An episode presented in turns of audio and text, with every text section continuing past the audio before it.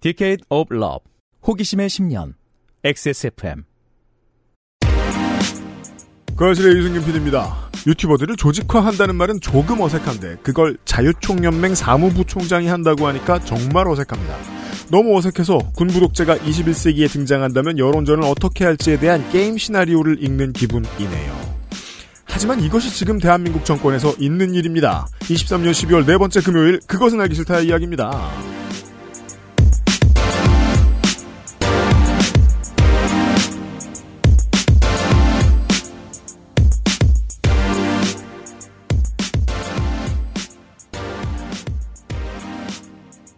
안녕하세요, 청취자 여러분. 저는 임경빈 대표와 함께 있고요. 안녕하세요, 임경빈입니다. 윤세민 에디터도 함께 이 얘기를 듣고 있었습니다. 안녕하십니까 윤세민입니다. 크리스마스에는 역시 극우 이야기입니다. 그렇죠. 우리가 그동안 소개시켜 드렸던 분들의 총망라가 되고 아, 있습니다. 그렇습니다. 아, 그 얘기를 들으니까 예전에 이제 제가 이승환 씨 한창 좋아할 때 음. 크리스마스 에는이라는 그 노래가 있었거든요. 네. 그 거리에 하얀 꽃이 어, 피어나. 그런 걸 해야 되는데 지금 어, 크리스마스는 역시 극우가 제철이다. 뭐 그 이런- 거리에 아스팔트들이 아 그러니까 그렇죠. 치고. 아, 이거 괜찮은 기획이에요. 우리 시상식처럼 모아놓고 음, 음. 네. 하루를 한- 한 해를 분석하고 약간 적적해지네요 지금 기분이. 네. 극우 multi universe의 확장판이 나왔습니다. 아, 근데 그렇습니다. 지난 그러니까 어제 거를 듣고 네. 고민이 좀 많아졌어요. 뭐야? 조직을 만든다는 건 정치인의 어마어마한 숙명이잖아요. 어, 그럼요. 평생의 숙제고. 그걸 하기 위해서 정치인이라는 직업을 갖는 거거든요. 그럼요. 그 수많은 출판 기념회들. 근데 이게 어떻게 윤석열 대통령한테는 가능했을까? 음. 유튜버들을 모아서 자기의 조직으로 활용한다는 게. 우리 대선이 아니고 총선이니까 총선 5개월, 6개월 전에 이런 얘기 진짜 많이 나옵니다. 음. 하마평 나오고 그 경선에 누가 나온다들의 얘기 음. 나오면서 반드시 기자들이 한마디 얻는 말이 있습니다. 지역에서 아직 인지도가 낮아. 아 그렇죠. 음. 라는 설명을 보통 누구한테 하냐면 전국적인 인지도가 높거나 음. 전국적으로 아주 중요한 일 한 사람들한테 이런 게 붙습니다. 맞아요. 그리고 당선이 되고 나면 또 이제 여의도에서 모여가지고 이런 얘기를 합니다. 아니 그 사람 조직 관리 어떻게 했대? 못할 줄 알았는데 음. 중요한 건 뭐냐? 본선에 올라가면 조직 관리가 생명이다. 음. 사람들 모으고 관리하는 게 생명이다라는 말씀을 드리는 겁니다. 그걸 어떻게 가능하게 했을까? 음. 아, 근데 그렇게 고민을 잠깐 하다가 그 생각이 들었어요. 혹시 이 조직은 원래 있었는데 아무도 그동안 짜쳐서 안 건드렸던 게 아닐까? 어. 그리고 어떻게 보면 이제 편취를 하는 여러 방법이 있잖아요. 네. 그러니까 이제 뭐 안철수 정도 2011년 12년에 안철수 정도의 급이 되면 나는 가만히 있어도 조직을 이제 들고 있다는 사람들이 이제 줄줄이 줄을 서거든요. 네. 사실은 윤석열한테도 그렇게 이제 줄 서 있는 여러 조직 책들이 있었을 거예요. 음. 근데 이제 그 중에 가장 눈에 잘 띄고 가장 좀 유니크한 형태를 갖고 있는 게 지금 이제 지난 시간에 우리가 이제 알아봤던 소위 말하는 이제 아스팔트 유튜버적인 어떤 조직 책들이 있는데 음. 그 양상이 새로운 시대하고 만나면서 어떻게 영향을 미치는가를 좀 이제 살펴볼 필요는 있을 것 같습니다. 전통적인 의미에 뭐 이제 뭐 좀 전에 이제 UPD도 말씀하셨지만 지역의 조직을 관리한다는 거는 통상적으로 지역 내려가면 거기 봉사단체들 있거든요. 네. 각 뭐 지역구마다 봉사단체들이 어 그야말로 여러 개씩 있어요. 그 중에 뭐가 진짜 줄기가 크고 뭐 이런 음. 거 이제 선별해가지고 알려주고 이제 연결해주고 이런 소위 브로커들이 존재하고 음. 기술자가 많죠. 어, 많죠. 그리고 뭐 체육 단체들도 잡아야 되거든요. 음. 어, 배드민턴 뭐 협회라든지 그렇죠. 뭐 아니면 이제 그 조기 축구회 협회라든지 그리고 이제 그 각 지역 출신의 운동 선수들 모여 있는 단체라든지 음. 뭐 이런 것들이 있습니다. 그 운동 선수 단체 중에 상당수가 또 뭐라냐면 지역에서 가게를 합니다. 음. 뭐 식당이라든지 이런 것들. 그렇죠. 그러니까 추가적으로 연동되는 여러 조직들이 있는데 음. 그걸 조직하는 게 소위 지역구 정치에 있어서 이제 첫걸음이라고 할 수 있는데 저희는 그 얘기가 아니고 그게 어떻게 온라인으로 가능하냐? 그게 음. 어떻게 유튜브를 통해서 가능하냐? 그거를 왜 유튜브로 가능할 수 있다고 주목을 했느냐? 자, 이 브로커들 조직 전문가들은 전문가들이니까 사람들이 모이는 모든 것을 다 알고 있을 거예요. 그런데 왜 그 사람들은 후보님에게 이런 조직을 소개해주지 않았느냐? 그 먹으면 안 되니까. 음, 그러니까. 폴아웃의 세계관입니다. 네. 여기 바깥으로 나가면 위험하다고. 그렇죠. 근데 누군가는 생각한 겁니다. 저 안개 있는 데에 어 우리 개고기 강아지랑 나가가지고 저기 회색으로 돼 있는 이빨이 누런 사람들을 다 끌어들여야지. 음. 날 당장 죽이지 않는다면 어. 조직원이 될지도 몰라. 그렇죠. 어차피 다 오염된 거 아니야. 이런 이야기 잠시 후에 들어보시겠습니다. 그것은 알기 싫다는 혈행 개선에 도움을 줄 수 있는 큐비엔 오메가3, 용산에 하는 가게 컴스테이션, 고전의 재발견, 평산네이처, 진경옥, 안심하고 쓸 수 있는 요즘 치약에서 도와주고 있습니다. XSFM입니다. 헬기예요? 생체 이용률이 높은 RTG 오메가3 혈행 건강엔 큐비엔 제조원 주식회사 한국 CNS팜 유통판매원 주식회사 헬릭스미스 녹용 녹용 중 으뜸이라여 시베리아 알타이 지방에서 자란 사슴뿔 인삼. 불로장생을 위한 원료 중 가장 높은 평가를 받은 것이 고려 인삼이었습니다. 버섯 그 질긴 생명력을 벗삼아 면역을 생지황. 냉기를 가진 뿌리 식물로 인삼 녹용의 온기와 만나 음양의 벌꿀. 제주산 봉개꿀 깊은 풍미와 진한 농도로 이 모든 것을 담아 신경옥. 평산네이처 과일 먹을 거였으면 양치는 이따 하지 그랬어. 어? 왜? 맛있는데 과일? 방금 이따 끈 거 아니야? 이가 막 시리고 혀가 마비돼서 과일 맛을 못 느낄 텐데. 아, 요즘 치약 모르는구나? 자연 유래 성분만으로 만들어서 입안을 자극하지 않거든. 오, 요즘 치약은 다 그래? 아니, 요즘 치약만 그렇지. 요즘 치약. 하루 세 번 자연으로 만든 치약. 성분부터 효과까지 안심 치약, 요즘 치약. 요즘 치약이 액세스몰에서 잘 나가고 있습니다. 23가지의 고기능성 자연유래 성분으로 만들었습니다. 양치를 바로 하고도 과일을 먹었을 때, 특히 요즘에 이제 귤철이죠? 귤철이라는 말은 되게 어색할 정도로 귤이 많아요. 귤을 먹어도 과일 맛을 느낄 수 있는 저자극성 치약. 그런 치약은 드물어요. 다소 가격이 조금 비싸지만, 혹은 많이 비싸고 면세점에서 사요. 네, 하지만 쓰는 사람들은 계속 쓰는 이유가 있을 것입니다. 특히 자극이 적어서 아이들이 쓰기에도 굉장히 좋습니다. 아주 2023 행사로, 아, 저번에 후회졌는데 다시 좀 원래로 돌아갔네요. 10개를 사면 2개를 더 드리는 10 플러스 2 프로모션을 진행합니다. 그렇다고 이게 할인이 아니냐 이 증정 행사가 결정하세요. 치약은 쌓아두세요. 요즘 치약은 액세스몰에서 쌓아두실 수 있습니다. 네.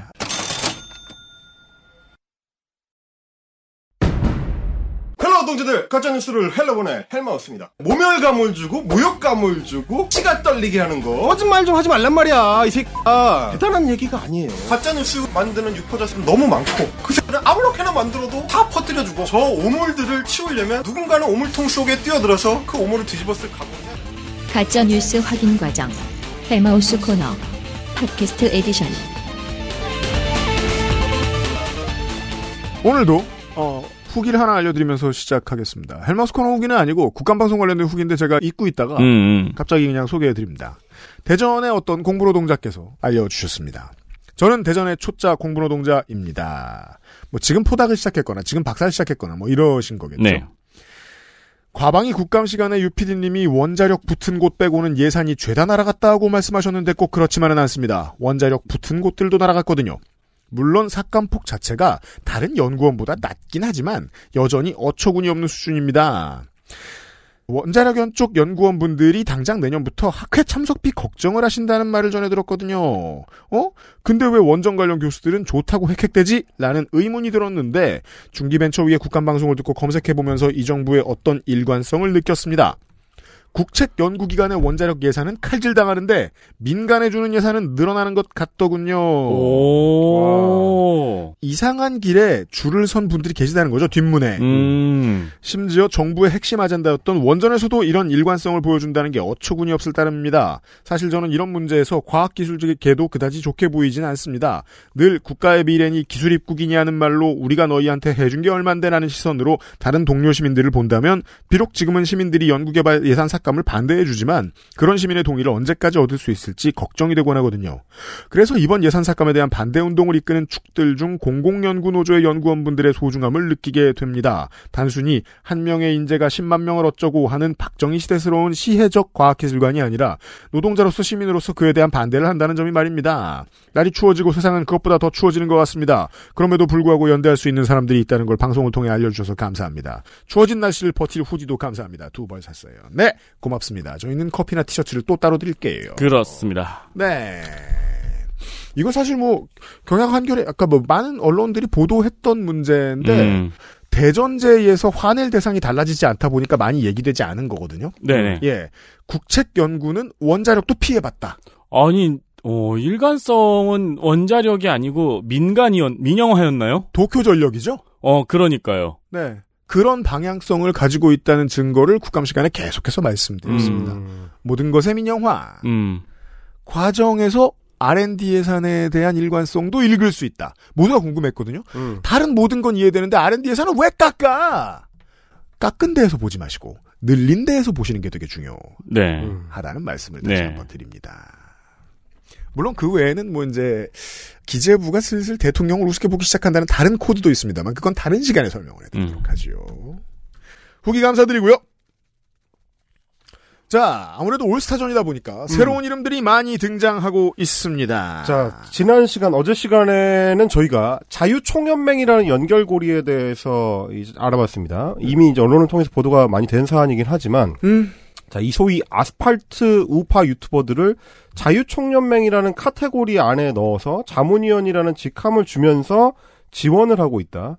그렇게 해서 이제 관리를 하고 있다라는 것까지는 거기서 이제 뭐 언론 보도를 통해서도 우리가 알 수 있는데, 그렇죠. 그럼 이게 왜 어떤 방식으로 윤석열의 조직이 되느냐? 음. 윤석열의 조직화에 동원이 되느냐? 음. 이걸 알아보려면 자유총연맹 안에서 조금 더 어, 시각을 좁혀가지고 음. 장철호라는 인물로 가봐야 됩니다. 장철호. 자, MBC하고 경향신문의 보도가 나올 때의 장철호의 직함은 무엇이냐? 자유총연맹의 사무부총장입니다. 오, 대빵 근처 사람이에요. 자유총연맹의 사무총장이면 보통은 내부 승진자가 이제 담당을 하게 되고요. 네. 그렇군요. 왜냐면 총재가 보통 정치인 출신이 오기 때문에 음. 그 정치인 출신 총재를 보조하기 위해서 내부를 잘 아는 내부 사정을 잘 아는 사람이 행정 보조 역할로서 사무총장을 하죠. 보통 이런 사람을 실권자라 그러죠. 그렇습니다. 근데 실제로 또 이제 사무부총장 단계로 가면 거기엔 다시 정무직이 들어옵니다. 음. 아, 그래요? 그래요? 그거는 이제 총재가 데리고 들어오는 사람. 아. 에 해당하는 거고요.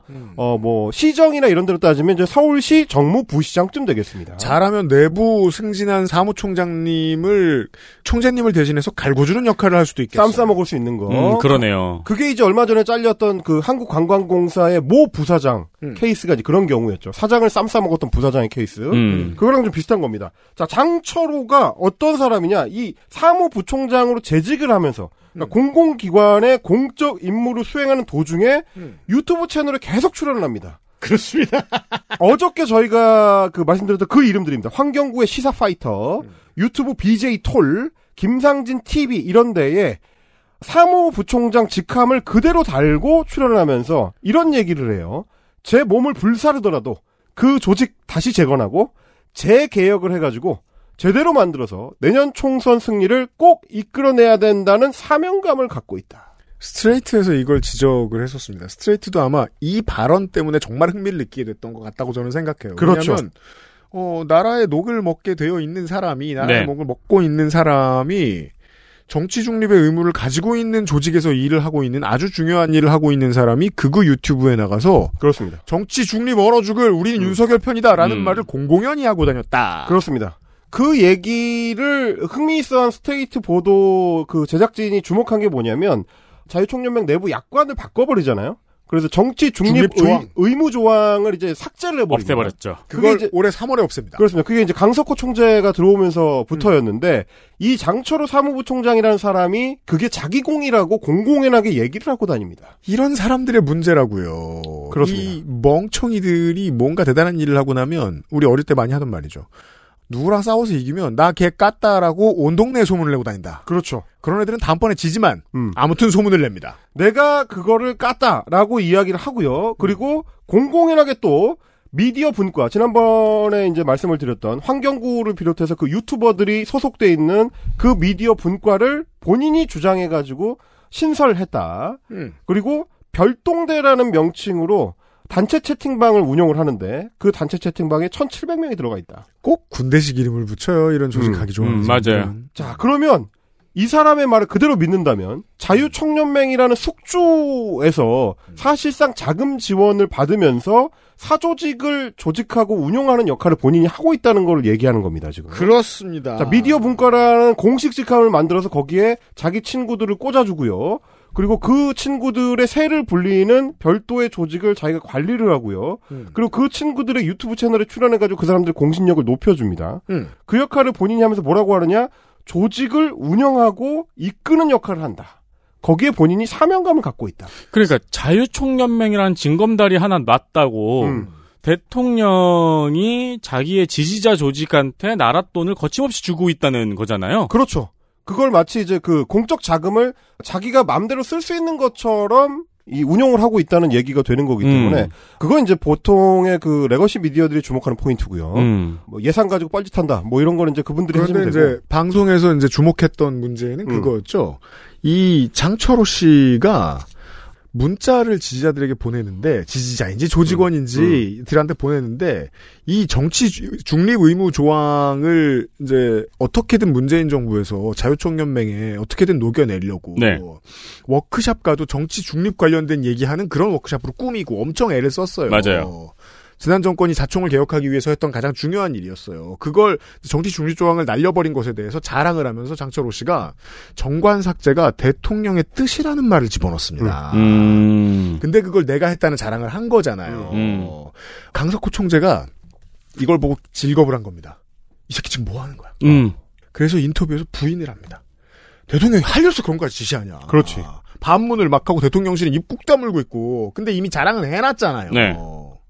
이걸 MBC는 보고 물었던 거죠. 음. 그리고 이제 그게 문제가 돼서 이 사람 곧 잘립니다. 그렇습니다. 그리고 잘리고 나서 그 당일날 음. 사표 내고 나서 그 당일날 어디를 가냐면 아까 말씀드렸던 BJ 톨 유튜브 채널에 출연해가지고 잘리고 왔다고 합니다. 야, 좋겠다. 외롭진 않겠다. 갈 데가 있네. 그 BJ 톨이 그때 이제 방송을 어디서 하고 있었느냐?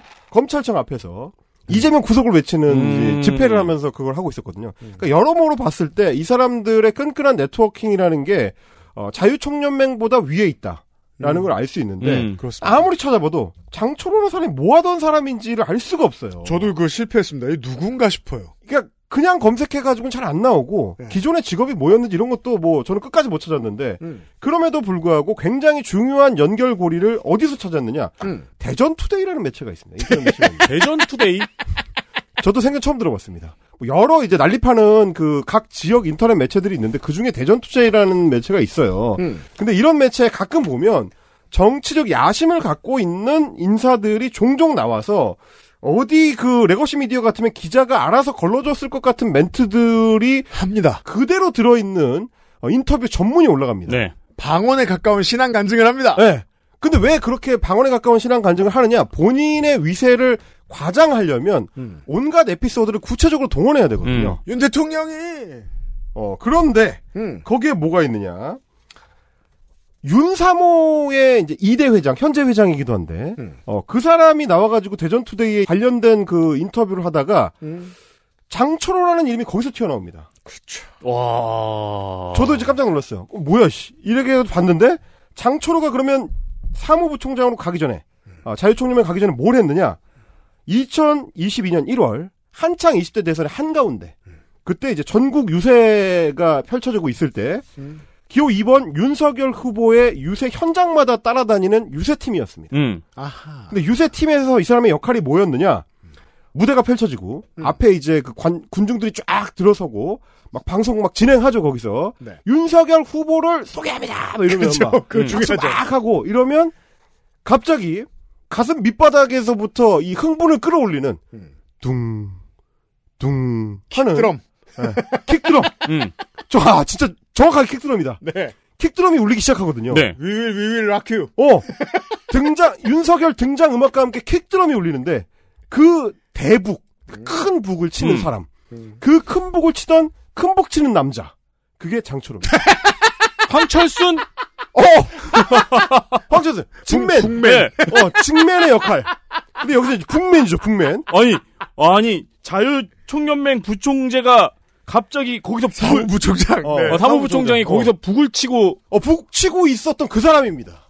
야, 그러니까 이전에는 언론에 아무도 주목하지 않던, 그러니까 뭐 그냥 저 같은 평범한 시민이에요. 음. 그러다 갑자기 이 사람이 매체에 등장하기 시작하는데 북맨으로 등장합니다. 북맨으로. 저희가 소셜에 이제 공지에서 이 사진을 올려놨기 때문에 아실 텐데 음. 이게 연합뉴스 TV 보도인데 네. 윤석열 후보 유세장이잖아요. 네네네. 사람들이 많이 있고 음. 그 북이 있는데 북이 진짜 커요. 북이 사람 여섯 명만 해요. 여러분 이 대북이 뭐냐면 나중에 이 이 대북이 나중에 어, 울산으로 갑니다. 포항과 울산 쪽으로 가서 아, 왜나 울산이야 조영물은? 이게 비치가 됩니다. 어. 광장의 비치가 돼요. 왜냐하면 대통령을 만든 북이다 이거예요. 어. 이 북이 윤석열 후보의 모든 유세 현장에 함께했고 거기에 대통령이 그러니까 후보가 되면서 사인을 하면서 시작했습니다. 그리고 이게 윤석열 후보의 유세의 상징이었습니다. 음. 가슴을 울리는. 큰 북, 둥, 둥. 음. 그리고 그 둥둥 타격음을 만들어냈던 그 사람. 네. 그 사람이 정권 바뀌고 그 유세 2023년에 드럼맨이 유세의 킥드럼맨이 자유총연맹 사무부총장이 됩니다. 아. 북치는 남자 장철호입니다. XSFM입니다. 딸기예요? 건강기능식품 광고입니다. 사르르 녹는다. 달콤하게 짜릿하다. 이거 무슨 디저트지? 디저트가 아니고 유산균. 매일 챙겨 먹어야 하는 하지만 자주 잊게 되는 유산균. 사르락토라면 맛있어서 잊을 수가 없다. 눈꽃처럼 사르르. 프리미엄 유산균 큐비엔 사르락터. 제조원 비포단 유통판매원 주식회사 헬릭스미스. 무엇을 모르는지 모르겠다면 컴스테이션에 문의해 주십시오. 데스크탑에 한해서 주식회사 컴스테이션 그 북치는 거를 얼마나 잘했는지 모두가 감동했던 그 대북 사운드 그걸 얼마나 잘 치는지. 잠깐 좀 들어보실 텐데 물론 이게 이제 사회자의 그 멘트에 묻혀서 정확하게 그 소리에 주목하기 쉽지 않아요. 그, 야. 그렇지만 어 이제 저음부를 잘 들어보시면 우리가 헬마우스 코너 최초로 북을 들으려고 아니 나는 헬마우스 그 시간에 이 파일을 맨 먼저 받고 네네네. 파일명이 대북이길래 아니, 당연히 북한 당연히 얘기인가 보구나. 미국 리더 얘기인 줄 알았는데 아니 왜냐면 나도 처음에 북이었어요. 대북 유세팀이라길래 아니 뭐 뭐지 뭐 세터민들 대상으로 한 그러니까. 유세팀이 따로 있었나 그런 줄 알았는데 그게 아니고 대북을 치는 유세팀이 별도로 있었던 아, 거야. 그게 뭐야? 그 대북 사운드 포항 유세 당시의 대북 사운드입니다. 들어보시죠.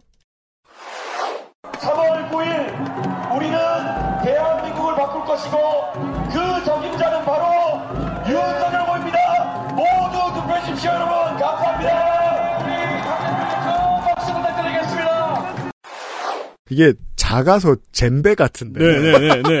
이제 옆에 있으면 개클 어, 겁니다. 그렇죠. 아, 옆, 옆에 잼배 같은 거 있어요. 뚜당, 따당땅, 뚜당, 따당땅, 이게 별게 있고. 아, 그는 잼배가 맞구나. 어, 그건, 그건 잼배 따로 있어. 왜냐면, 대북팀 안에 잼배 같은 게 있습니다. 음. 소복, 소복들이 여러 개가 있고, 뚜당, 따당땅 사이에 둥. 어, 맞아요. 있어요. 둥. 어, 킥드럼 사운드. 둥. 그게 아. 장철호입니다. 자유총연맹의 사무부총장이 정계에서 처음으로 낸 소리를 들으셨습니다. 그것은 처음엔, 북소리입니다. 어, 처음엔 육성이 아니었어요. 그렇습니다. 육성이 아니라 고성이었습니다, 고성. 네. 네, 큰 북소리로 데뷔를 한 사람이고, 그리고 이, 이 대북, 대북 팀에서 이제 북치는 사람이던 장철호가 나중에 뭐랑 연결이 돼 있다는 게 드러나냐면 제가 이제 참고하게 된 그 인터뷰. 네. 윤사모. 윤석열을 사랑하는 사람들의 모임. 모임. 윤사모와 직접 관련이 있다는 거를 소개를 해드려야 됩니다. 그렇습니다. 이 대북을 치게 된 사연이 곧 윤사모와 연결됩니다. 제가 예를 들어 그 저 김상진 상진 아재 같은 경우에는 음. 이제 찾아보다가 예전에부터 알았잖아요. 음. 봤더니 헬마우스가 그 얘기 했었는데 어느 순간 어 윤석열 지지 세력이 돼 있는 거예요. 되게 일찍부터 음. 샀어요 윤석열 주를. 음, 음. 근데 그 사람이 윤석 윤지사라는 걸 만드는 거예요. 윤 지사요? 예, 윤석열을 지키는 사람들. 아. 그래서 저는 생각했죠. 아, 아직 사랑할 수는 없구나. 근데 누군가가 이제 투자를 주저할 때 확 지르는 사람이 있죠. 어, 우리 사랑해! 음. 어, 이러면서. 음, 그 네. 사랑하는 사람들. 음. 자, 어떻게 연결이 되는지를 이제부터 이제 풀어드리겠습니다. 자, 북치기 전으로 가야 됩니다. 음. 야, 이거 몬스터 같다. 얘그 만화 우라사 나오키 몬스터 아, 같다. 그렇죠, 그렇죠. 아. 어, 북을 칠 때는 이미 중앙계에 데뷔를 한 거예요. 중앙정계 데뷔예요. 네, 중앙정계에 데뷔하기 전에 변두리 시절 윤사모가 시작이 됩니다. 윤사모가 언제 출범을 했느냐?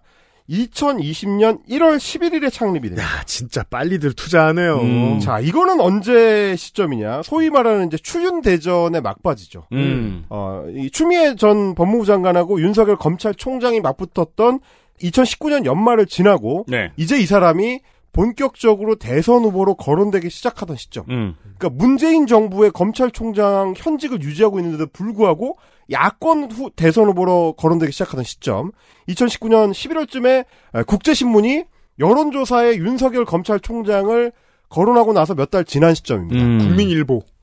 아, 국민일보였나요? 예, 네. 예, 예, 예. 아, 여기에 이제 탑승하는 사람들이 윤사모를 만듭니다. 음. 2020년 1월 11일에 창립이 됐는데 그때는 비밀 조직이었고 지금도 비밀 조직입니다. 그래요? 어디에 서식하는 비밀 조직이냐? 페이스북 비밀 페이지.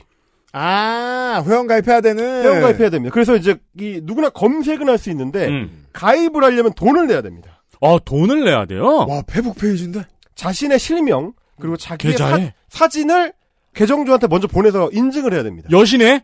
어, 그렇죠. 여신도 얼굴은 요구 안 하지 않아요? 어, 어 여신 여- 얼굴은 아닐걸요 아마? 신분증 아니야? 신분증, 어, 신분증. 이건 예. 틴더지. 음. 아, 아, 틴더. 틴더 네. 아, 틴더. 음. 어. 그렇게 해서 이런 기본적인 프로필을 공개를 하고 가입비 만 원, 음. 회비 만 원입니다. 오, 비싸다. 이 연 13만 어, 원이면. 13만 원. 요거를 내야지만 됩니다. 비싸. 음. 자, 현재 그래서 페이스북 페이지의 회원이 제가 검색했을 때 2만 8천 명 정도 됐거든요. 음. 그리고 이제 자기들이 주장하기로는 세를 좀 부풀리기 위해서 회비 내지 않는 총 회원까지 합치면 한 10만 명 정도 된다. 그렇겠죠. 아, 우리 저 예전에 기사 읽기 노래할 때 한동훈 카페 60명일 때 나왔던 기사 같은 거구만. 어, 어. 근데 그 이 10만 명을 어떻게 인증하는지 모르겠어요. 회원 그러니까 가입을 말이에요. 안 받았는데 예. 어쨌든 10만 명이라고 주장하는 그 어, 윤사모가 성립이 되는데 음. 당시에 홍보 문구를 보니까 이제 기사를 이제 보도자료를 쭉 뿌렸습니다. 근데 거기에 크게는 정책 자문을 하는 이제 교수 그룹이 이제 포함이 돼 있고 음. 최고 경영자 그룹 CEO 그룹이라고 있는데 뭔지 모르겠어요. 아니, 그러니까 여기 가입한 사람들 중에서 사업하는 사람이 있나. 사업하는 사람들이 있겠죠. 그 어. 그룹을 따로 그 물주로 모아놨겠지. 어, 이제 몇 명인지 모르겠지만 그러니까 뭐 대충 뭐 나만 한 놈. 어, 어, 어, 어. 중소기업주들 가가지고. 아니 모르지 또 어. 지역에서 또 얼마나 어, 알수 없죠. 큰지 모르죠. 지역의 사업은 음. 크니까. 그리고 이 bluffing 몇 명인지는 공개를 안 하니까 우리가 알 수 없죠. 그게 있고 소위 일반 민초 그룹이 따로 있다. 민트 초코는 왜 있어요? 굳이? 왜 굳이? 아 왜냐면 이제 대통령이 민초파거든요. 아, 어. 아 그럼. 여기는 가입하려면 먹는 거 인증해야겠다. 어. 요렇게 해서 그러니까 사실은 모양새는 다 갖춘 거예요. 자문 그룹이 있고 이 자금 되는 그룹이 있고 그렇죠. 그리고 이제 그 점조직이 따로 있는 인원 그룹이 있고 음. 해서 일종의 사조직으로서의 유형은 다 갖췄다. 음. 요렇게 이제 만들어졌고요. 초대 회장이 홍경표라는 사람인데 여의도 연구원 전문위원 출신이니까요. 네. 정치권의 속성에 대해서는 아는 사람이죠. 음. 왜냐하면 이전에는 뭘 했었느냐? 이현주 전 의원이 전진당이라는 걸 만들었어요. 무슨 4.0 어쩌고 하던 때에. 네. 음. 뭐 네. 전진 4.0인가 뭐 그런 거 만들었을 때, 음. 그 나중에 이제 미래통합당으로 가기 위한 일종의 이제 정거장 정당이었는데, 맞습니다. 아 그거 만들었을 때 인재 영입 부위원장을 했습니다. 그러니까 뭐 기웃기웃거리던 선수들 중 하나였어. 그렇죠. 그러니까 이제 조직을 어, 어떻게 규합하고 그걸 어떻게 정당 조직으로 만들 것인지에 대한 기본기는 있는 사람인 거죠. 음. 창당 작업을 해봤으니까. 그렇죠, 그렇죠. 그래서 이 사람이 나중에 이 윤사모를 기반으로 해가지고 당을 만듭니다. 음. 조금 빨리 만들었어요. 2021년 4월에 야, 진짜 빠르네요. 어, 자기들 주장으로는 6만 명 규모로 다 함께 자유당을 창당합니다. 야 이거는 되게 탈옥한 사람들이 귀엽게 이야기하는 것 같네요. 우리 다 함께 자유, 쇼생크 탈출. 어, 자유당. 어, free 뭐 이런. Brooks was here 당. 근데 이제 이 시점이 굉장히 중요한 게 아니, pandemic에 6만 명이 어떻게 세? 여튼, 네. 어쨌든 뭐 전국 조직으로 전당대회를 거쳤으니까 네. 네. 이거는 이제 성립이 된 정당입니다. 음, 다 함께 자유당. 2021년 4월에 성립이 됐으니까 이거 더불어민주당의 라임이구나. 그겁니다. 아 그러네. 어, 근데 말하자면 제3지대 정당으로 생각을 한 거예요. 그러니까 이거는 보수당이 아니었어요. 처음에 만들 때는. 원래 윤석열 후보도 다들 보수당이 아니, 보수 그렇습니다. 후보가 음. 아니라고 얘기했습니다. 근데 번지수를 잘못 짚은 거죠, 이 사람들이. 자, 2021년 4월에 창당을 했으니까 창당 준비 위원회 작업은 2021년 1월부터 했다는 얘기가 됩니다. 네. 그러니까 상당히 일찍부터 윤사모를 조직화하기 시작하자마자 사실상 정당 플랫폼을 준비를 했던 거고 이거는 사실 반기문 플랫폼 준비한 거랑 똑같습니다. 그렇습니다. 어, 류근찬 의원이, 전 의원이 동네 돌아다니면서 어디 미친놈을 만들어, 먼저 만들어 놓은 당 없나? 그리고 음. 아무 당이나 찾은 다음에 음. 그걸 친반 대통합으로 이름 바꾸잖아요. 음, 음. 뭐 그런 작업 같은 거죠. 그 준비 작업으로 의미가 있을 거라고 계산을 했던 거예요. 음, 그러면 창당이 4월인데 3월에 윤석열이 검찰총장직을 그만두거든요. 음. 그러면 4월에 다 함께 자유당을 창당했을 때 홍경표는 꿈에 부풀었죠. 음. 이제 곧 윤석열 여기 어, 오면. 총장님께서 음. 우리 당에 오셔가지고 대선 후보로 대한민국 싹쓸이 할 것이다. 음. 이런 꿈을 꿨고 자기가 그 플랫폼을 선점했다라는 꿈에 부풀었습니다. 음. 자, 그럼 정치하는 선수들은, 이런 선수들은 그냥 순진한 마음으로 윤석열만 바라보고 했을까? 아닙니다. 그래서 우연히 새가 커지면 그때 알게 된 커넥션을 가지고 기성정당으로 들어가도 됩니다. 음. 뭐로 해도 열심히 하면 남는 장사라는 믿음이 있어요. 이 그렇죠. 사람들은.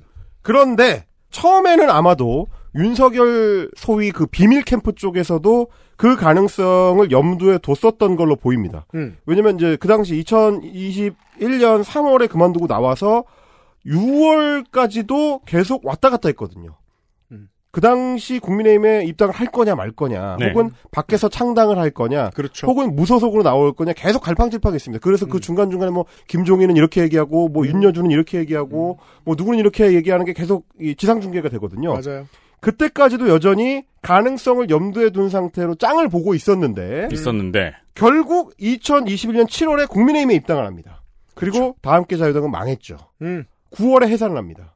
이렇게 되니까 실패한 프로젝트가 된 겁니다. 음. 그러네요. 심지어 합당도 안 해줬어요. 음. 그냥 공중분해가 되는 겁니다. 뭐하러 합당해 줍니까? 이상한 사람들 들어오는데 국민의힘 입장에서. 근데 이제 저는 여전히 그 의문을 갖고 있는 게, 아, 4월에서 6월까지는 윤석열 캠프 쪽에서도 고민을 했구나.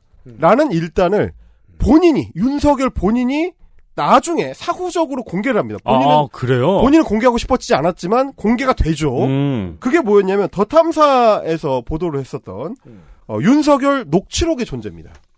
어, 음. 지금은 뭐 누군지도 모르는 애매한 수준의 정당인과 통화를 한 내용이 이제 공개가 되는데 되게 언제나 특이한 게 있어요. 이 부분은 누군가 통화를 하다 말실수한 게늘 새나하거든요. 음. 근데 상대를 보면 100% 하발이에요. 어, 대단한 사람이 아니에요.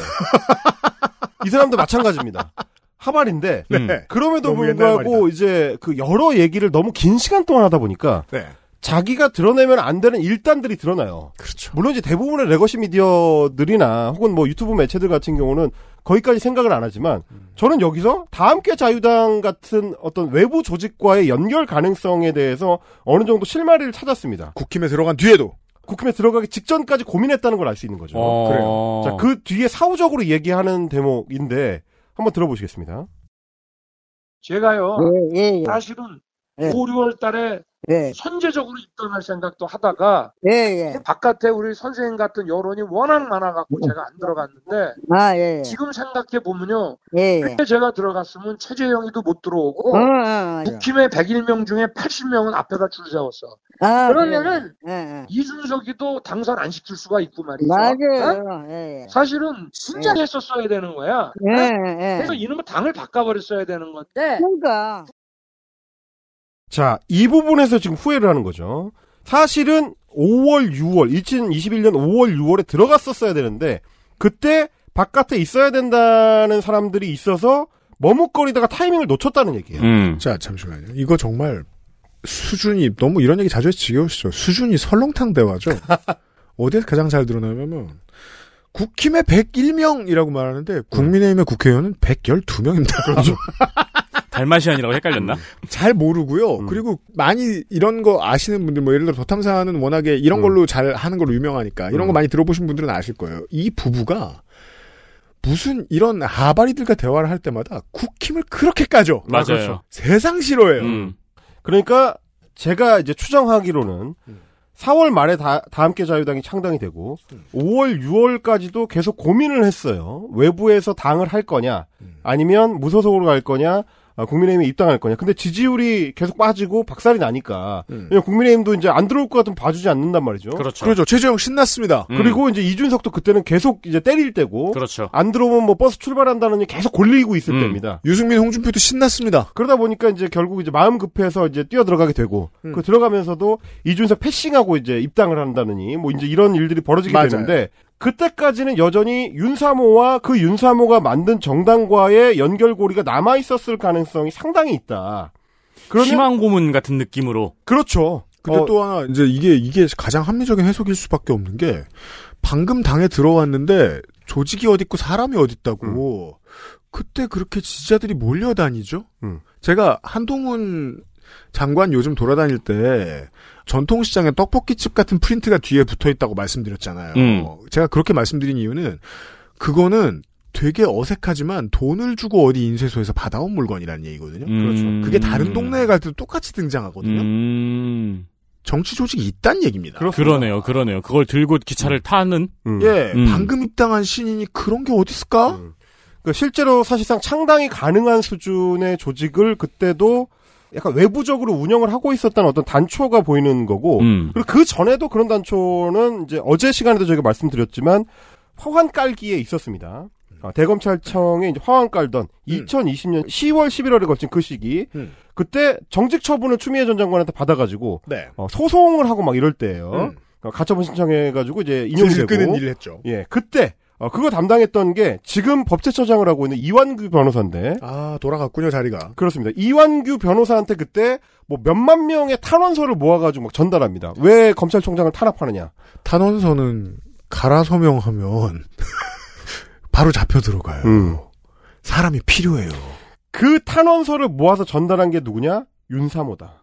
어. 라는 얘기입니다. 그러니까 사실은 조직의 큰 도움은 그때부터 있었다. 누군가 그걸 하긴 해야 돼요. 근데 검찰청에서 공무원 동원해서 할 수는 없습니다. 만 명의 탄원서를 윤석열 개인 혼자서 할 수는 없어요. 그리고 그거를 돈을 써서 하는 것도 굉장히 돈을 쓰는 쓴다고 치면 돈이 많이 들기도 그렇죠, 하지만 그렇죠. 그걸 돈을 써서 하는 건 문제가 될 수 있습니다. 누가 대신 해줬으면 좋겠는 거죠. 음. 대신 해주는 조직이 있는 겁니다.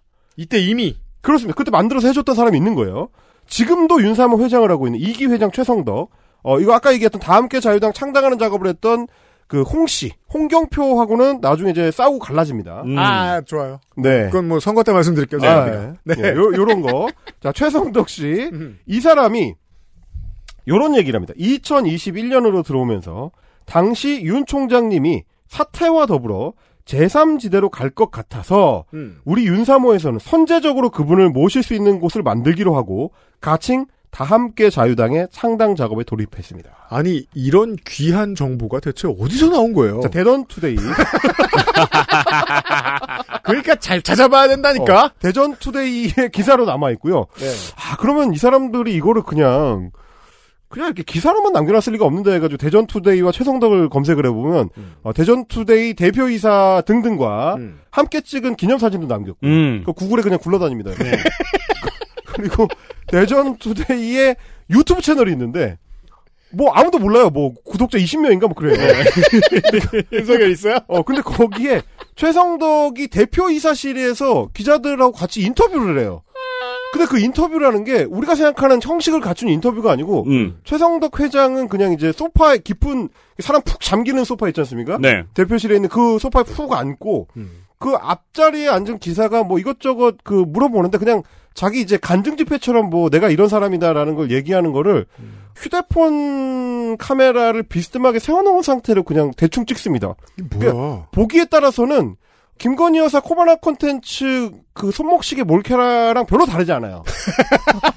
아니 탈레반보다 성의 없게 지금 어떻게 그걸? 어, 그러니까요.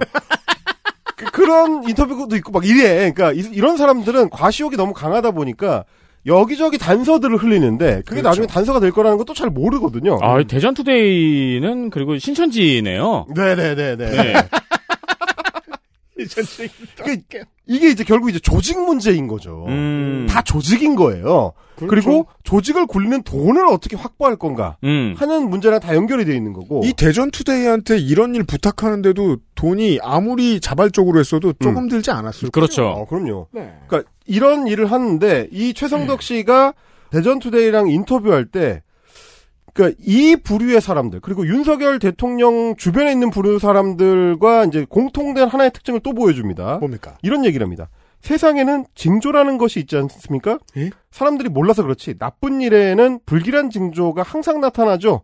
예. 저는 미신을 믿지 않지만 이거 윤석열도 항상 하는 얘기죠. 네. 어, 미신은 믿지 않지만 징조는 중요하게 생각합니다. 저는 MBTI는 믿지 않지만 같은 소리잖아요, 이거. 음. 어, 어, 저는 MBTI는 믿지 않지만 혈액형 그 점은 믿습니다. 뭐 이런 거죠, 이제. 그렇습니다. 자, 미신이 곧 징조를 믿는 사람들입니다. 지난해 6월 29일 윤석열 대통령이 윤봉길 의사 기념관에서 대통령 출마 선언할 때 큰 사고가 발생했습니다. 아무도 몰랐죠.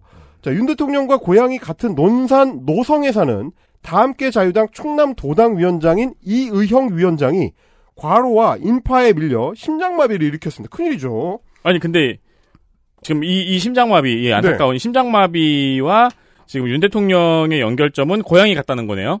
윤 대통령은 고향이 논산 노성이 아닙니다. 아 심지어 나, 아니야. 이거 이명박 때부터 유구이 시작처럼 이어져 내려오는 전통. 음. 윤 거기서 안윤 태어났다. 대통령의 아버지가 논산 출신이에요. 음. 뭐 좀 독특하죠, 이제 이런 이- 의식 구조. 음. 어 근데 이제 그 이의형 위원장님은 그 뒤에도 이제 별다른 활동이 없어. 이분은 추적에 실패했어요, 제가. 음. 자, 어쨌든 응급 후송을 했는데 병원에서는 일시적인 심정지 과정에서 뇌사 상태가 되어 회복될 가능성이 희박하다고 했습니다. 이렇게 얘기하거든요. 음. 근데 뇌사 상태가 되면 회복할 가능성이 희박한 게 아니고 뇌사거든요, 그냥. 뇌사는 판정이죠. 예. 상태가 아니고. 네, 이게 이분이 뭔가 자- 의사가 한 설명을 잘 이해를 못 하신 음. 그죠. 잘 못 들었다. 네, 뭐 잘못 들은 그러니까 것 같아요. 그냥 불렀는데 대답 안 하면 뇌사인 줄 아는 거겠지. 어, 그러니까 뭐 잠깐 의식 불명 상태였던 예, 것 같아요. 예, 예. 왜냐하면 회복을 하거든요. 그죠. 병원에서는 열흘 가량이 지나자 장례 치를 준비를 하라고 했으며 캠프에서도 비상이 걸렸습니다라고 이야기를 합니다. 저는 여기서 주목한 게 캠프입니다. 6월 29일인데 캠프가 있어요? 이제 막 정치 참여 선언을 한 사람이 캠프라는 조직을 운영하고 있다라는 얘기가 됩니다. 그러니까 이게 음. 이 캠프가 무슨 캠프 KC 캠프 용산이 아닌 이상 음, 음. 윤석열 대선 후보 캠프일 텐데. 그렇죠. 왜냐면 자기들이 자체적인 대선 후보가 그 당시에는 없었으니까. 그렇죠. 예. 캠프에 비상이 걸렸습니다라고 하고 혼수 상태에 빠져 있던 이의영 위원장이 3주 만에 기적적으로 깨어났습니다. 세상에 어떻게 이런 일이 있느냐 하면서 의사들도 크게 놀라워했습니다. 저는 이것을 보고 윤석열 총장이 대통령이 되기까지에는 우여곡절이 많겠지만 반드시 대통령이 된다는 확신을 더 한 번 가졌습니다. 음. 아 물론 뭐 그분이 의식을 회복한 거는 축하할 일인데 축하할 일인데. 그거랑 윤석열이 대통령이 되는 거랑은 무슨 상관인지 전혀 모르겠어요. 음. 저는 MBTI를 믿지 않지만 직업은 우생학자입니다. 옛날에 저거 엑소시스트와 관련된 음모론 중에 이거 많지 않나요? 음. 작가의 여동생의 룸메이트가 감기에 걸렸다라는 식으로. 어쨌든 대전투데이의 어, 최성덕 인터뷰를 통해서 확인할 수 있는 거 두 가지죠. 윤석열을 뒤에서 후원하고 있던 조직의 사람들은 자신들을 대선 캠프라고 인식하고 있었다. 하고 있었다. 그리고 그 사람들은 여차하면 윤석열의 신당으로 기능할 다 함께 자유당이라는 정당을 이미 조직해서 플랫폼으로 준비 중이었다. 꿈에 부풀어 있었다. 그렇습니다. 그러니까 윤석열이라는 신인 정치인은 이미 정치 데뷔를 선언하기 전부터 자신의 사조직을 운영하고 있었거나 음. 혹은 사조직과 일정 부분 연결되어 있었다. 이걸 추정할 수가 있는 겁니다. 네. 뒤집어서 생각해 보세요. 반기문 때도 뭐 그러고 이제 이번에도 이걸 보시는 분들도 그런 반응하시는 걸 제가 봤어요. 아니 어쨌든 그 당으로 안 가지 않았냐? 국민의힘으로 가지 음. 않았냐? 음. 더 중요한 질문은 이겁니다. 그럼 그동안 조직 일은 왜 했으며 사람은 왜 움직였으며 돈은 어디서 나와서 쓰였을까? 안 한 건 아니잖아요. 맞아요. 그리고 이게 우- 중요해요. 우리의 상식대로라면 지금 이 사람들 있잖아요.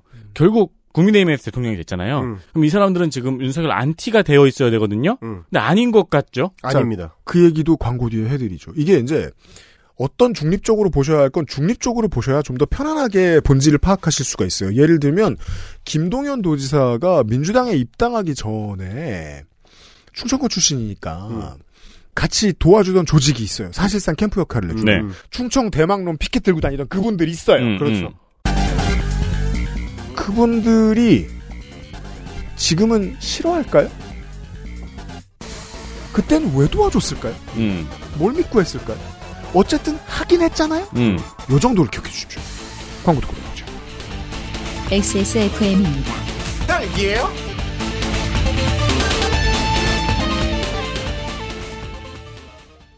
요즘 치약 뭐 쓰세요? 요즘 치약이요. 요즘 치약. 까다로운 사람들의 치약. 안심 치약. 요즘 치약. 네, 진경호 팀장입니다. 저희 엄마요? 진짜 경자 옥자요. 충성 경장 진경옥 세상의 모든 경옥을 위해 120시간 진하게 다렸습니다. 활력 있는 사람들의 이름 진경옥 평산네이처 내장 그래픽을 갖춘 안정적인 CPU, CPU의 가장 적절한 메인보드. 하드디스크만 써본 분들은 상상조차 하기 힘든 속도의 M.2 SSD. 기능성과 디자인을 모두 충족하는 케이스까지 이달의 PC로 빠르게 구매하실 수 있습니다. 010-8279-5568 원하시는 다른 어떤 사양도 대처할 수 있는 컴스테이션에 문의하셔도 좋습니다. 주식회사 컴스테이션 컴스테이션 메뉴판을 읽어드리겠습니다. 라이젠 5 5600G 에이수스 메인보드 500기가 SSD로 이루어진 사무용 가정 엔터테인먼트용 PC 모델 1 그리고 두 번째 라이젠 7 지포스 4060으로 업그레이드된 gaming PC 모델 2 모델 2까지만 해도 웬만한 게임은 돌릴 수 있습니다. 그렇습니다. 라이젠 9 4세대 5900X와 에이수스 gaming 메인보드 지포스 RTX 4080 16기가 극강의 하이엔드 시스템 모델 3는 모든 게임을 풀옵으로 돌릴 수 있습니다. 2K 모드에서 앨런 웨이크 2가 ultra에서 무리 없이 돌아간다는 보고를 받았습니다. 와우. 어, 상관없는 얘기인데 그 The Game Awards 이달 초 네네. 앨런 웨이크는 Game of the Year는 못 받았고 음. Game of the Year는 사실 우리 녹음하기 전에 예상했던 대로 발더스 게이트 발더스 3가 게이트 3, 받았고 음. 앨런 웨이크는 각본상과 각색상을 음. 아, 예, 예, 각본상과 감독상을 받았습니다. 아무튼 앨런 웨이크 2를 할 수 있어요 ultra로. 모델 2로도 할 수는 있죠. FHD로 mid로 해놓고 네. 무리 없이 돌릴 수 있어요. 그렇습니다. 모델 1, 2, 3 이렇게 레벨별로 준비가 되어 있고요. 그리고 가성비 좋은 필립스의 24인치, 27인치 모니터와 윈도우 12를 정품으로 추가 구매가 가능합니다. 말씀 한번 하시거나 그도저도 아니면 액세스몰에서 옵션 하나 누르시면 됩니다. 그렇습니다. 모니터와 윈도우즈도 판매하고 있고요. 네. 클릭 한 번으로 편하게 데스크탑을 장만하실 수 있습니다. 사무실, 공공기관 등의 대량 주문 상담도 환영합니다. 컴스테이션에서 쉽게 구매하실 수 있고 더 많이 사시거나 customizing이 필요하신 경우에는 이경식 사장에게 전화하세요. 저희 맞습니다. 오디오 광고를 들으시면 나오잖아요.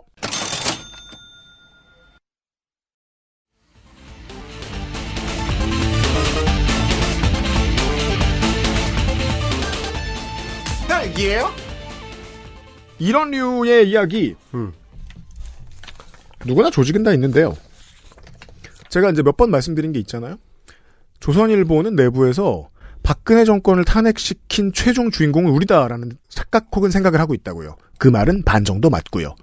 우리가 띄워주면 대통령이 되고 우리가 제끼면 탄핵된다 네. 정도의 생각 구조는 가지고 있다는 얘기입니다. 조중동과 대통령의 관계를 이렇게 볼 수 있습니다. 조중동은 대통령의 밑에 있다는 생각을 죽어도 하지 않습니다. 우리는 대통령을 만들 수 있다는 참람된 생각도 하고 있습니다. 만들고 내리는 것도 할 수 있다. 띄워주는 것도 할 수 있다고 음. 생각합니다. 생각해보면 언론이 가질 태도 중에 제일 몹쓸 태도죠. 다만 이런 매체들도 있습니다. 군소 매체들 가운데서는. 우리가 열심히 줄을 서서 일편단심 밀어주면 우리가 밀어준 대통령이 되는 거다. 음. 그 사람은 우리 대통령이다. 일종의 충성이죠. 음. 이건 조직 크기와도 관련이 있습니다. 권력의 특성상. 더 작은 매체들은 이번에 팍팍 밀어주고 우리가 조직책도 해주고 나중에는 뭐 지선을 이기면 도지사한테 광고도 더 받아오고 그렇죠. 소박한 꿈을 키우는 거예요. 원래 100원 있는 사람이 부자가 되고 싶다고 하면 100만 원 받으면 부자인 거예요. 음. 그런 매체들이 있어요. 그런 걸 헬마우스가 뒤져온 거고요. 기사 하나 읽어드릴게요. 23년 3월 10일에 시사 우리 신문. 왠지 만두를 팔 것 같은 이름이지만. 그러네요. 네. 어, 에, 기사 일부를 읽어드리죠. 전당대회 때입니다. 국민의힘의 전당대회에서 김기현 대표가 52.93%의 압도적인 득표로 당대표에 당선됐다. 이날 득표율은 역대 전당대회에서도 최고의 득표율이다. 이러한 압도적인 득표로 당대표에 당선된 것은 윤심이란 태풍의 위력을 재확인한 전당대회였다.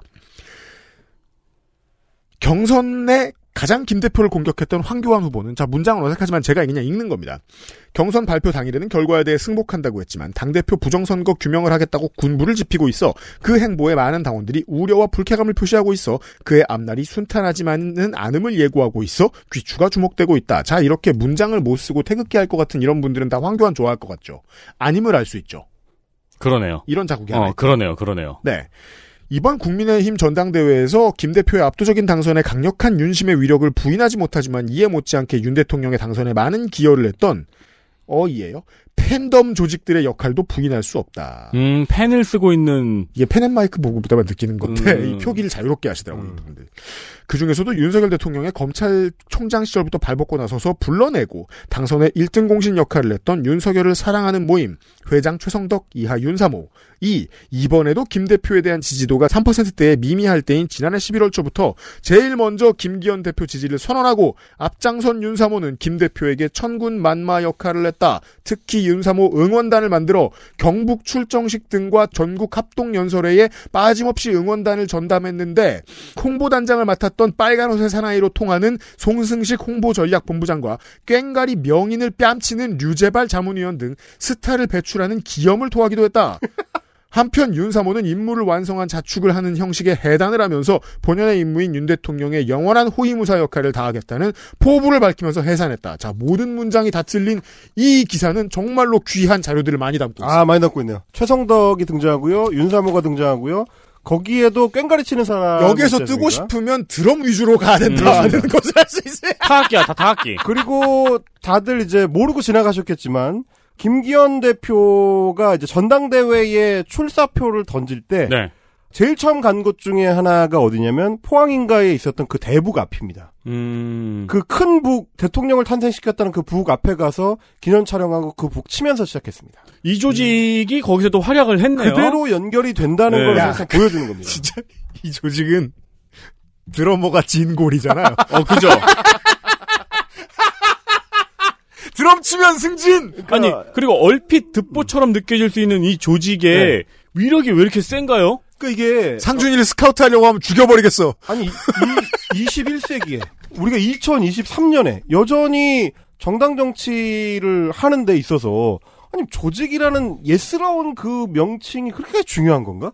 아니 조직 없이는 정치 못해? 아 이, 이준석 그냥 방송만 해가지고도 저렇게 뭐 지지세도 없고 뭐뭐 유명해지고 다 하잖아라고 생각하시는 분들 상당히 많은데 그게 아니라는 거는 지난 시간 이번 시간에 걸쳐서 꾹 쭉 이제 말씀을 드렸고 추가적으로 윤사모가 그러면 뭘 했는지 스스로 정체화한 그 이벤트들에 대해서 이해를 하시면 음. 이게 왜 필요한지를 알 수가 있습니다. 어떤 정치인들은 이거를 조금 더 긍정적인 방향으로, 그러니까 시민을 조직화해서 어, 정치적인 힘을 키우는데 이- 활용하지만 어떤 정치인들은 구태를 더 강화하는 쪽으로 활용할 수 있다. 이걸 음. 보여주는 건데 요 예만 들고 가죠. 전통적 조직 운영이 어, 좀 더 축소돼야 되고 의미가 어, 실제로 지금 작아지고 있다라고 생각하는 게 아직까지 이상주의에 가깝다는 건 음.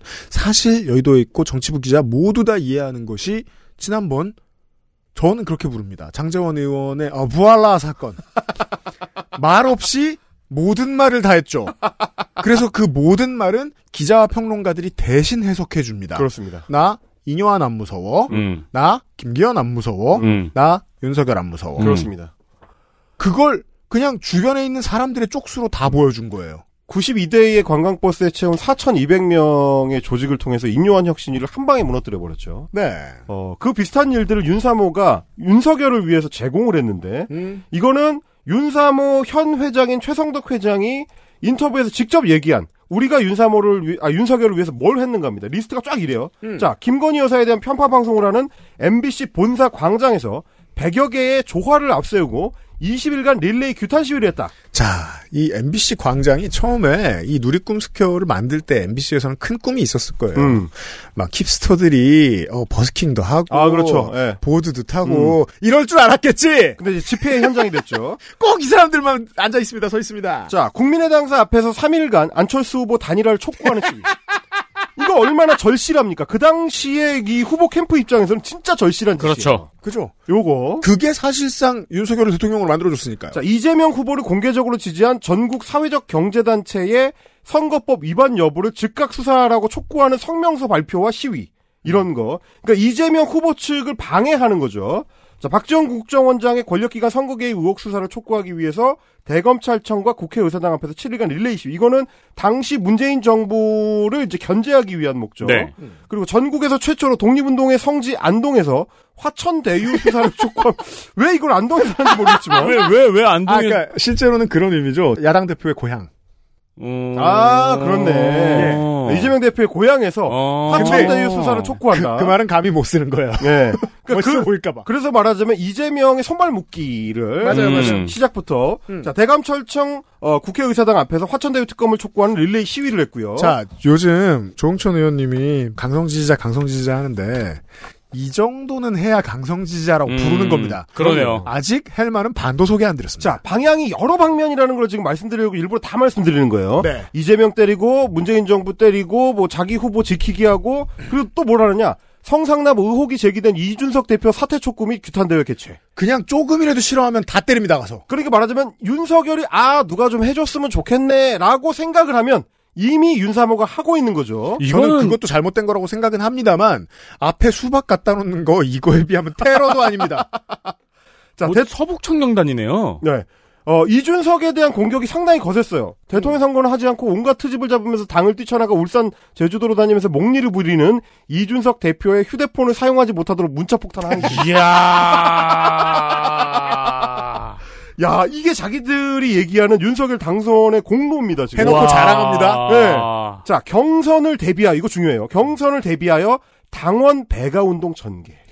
가장 오피셜한 정치 활동입니다. 저 네. 정치 조직에. 굉장히 중요합니다. 왜냐하면 이 당원 배가 운동은 결국 결과적으로 뭐를 만들어내느냐. 경선에서 홍준표 전 대표가, 홍준표 후보가 여론조사에서는 이기고 당원 투표에서 집니다. 음. 그것 때문에 여론조사에서 꽤 큰 격차로 이겼는데도 불구하고 결국 후보 자리를 윤석열한테 뺏기게 되는 거죠. 그때부터 이상합니다.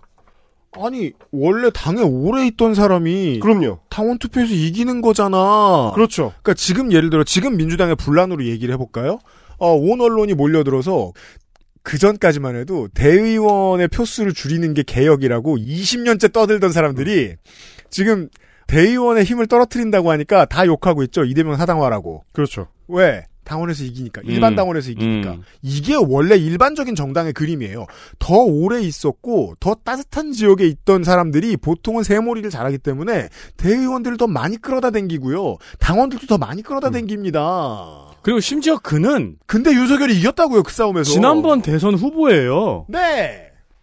자, 이런 부분들이 이제 쭉 전개가 되고요. 그리고 본격적으로 사실상 우회적인 선거 운동을 했다는 얘기도 합니다. 음. 자, 뭘 했다고 하느냐? 전국적으로 순회하면서 나라 살리기 결의 대회를 개최했다고 합니다. 음. 거기서 윤석열 이름을 연호를 안 했을까? 이거는 유세 집회예요, 사실. 음, 사실상 밴드의 그렇죠. 리더인 드러머들이 북을 안 쳤을까? 음. 아니 타이틀만 나라 살리기 결의 대회지. 그럼 나라 살리기라고 하면서 무슨 구호로 외쳤습니까? 문재인 정부가 문제다라는 얘기를 하지 않았겠습니까? 그렇겠죠. 음, 정권을 바꿔야 된다는 얘기를 음. 했겠죠. 이게 사실상 우회적 선거 운동이고요. 음. 어, 이런 얘기도 합니다. 정의, 공정, 상식이 통하는 세상을 만들고자 하는 나라 살리기 천만 명 서명 운동 전개입니다. 이것도 사실상 선거 운동입니다. 왜냐하면 정의, 공정, 상식이 통하는 세상이 그 당시 윤석열 슬로건. 윤석열의 슬로건입니다. 그리고 앞에 한 번도 경험해 보지 않은 나라. 이건 뭐 저 진중권 사랑 모임인가요? 그렇죠, 그렇죠. 자, 이 카피가 썩 마음에 들었던 거지.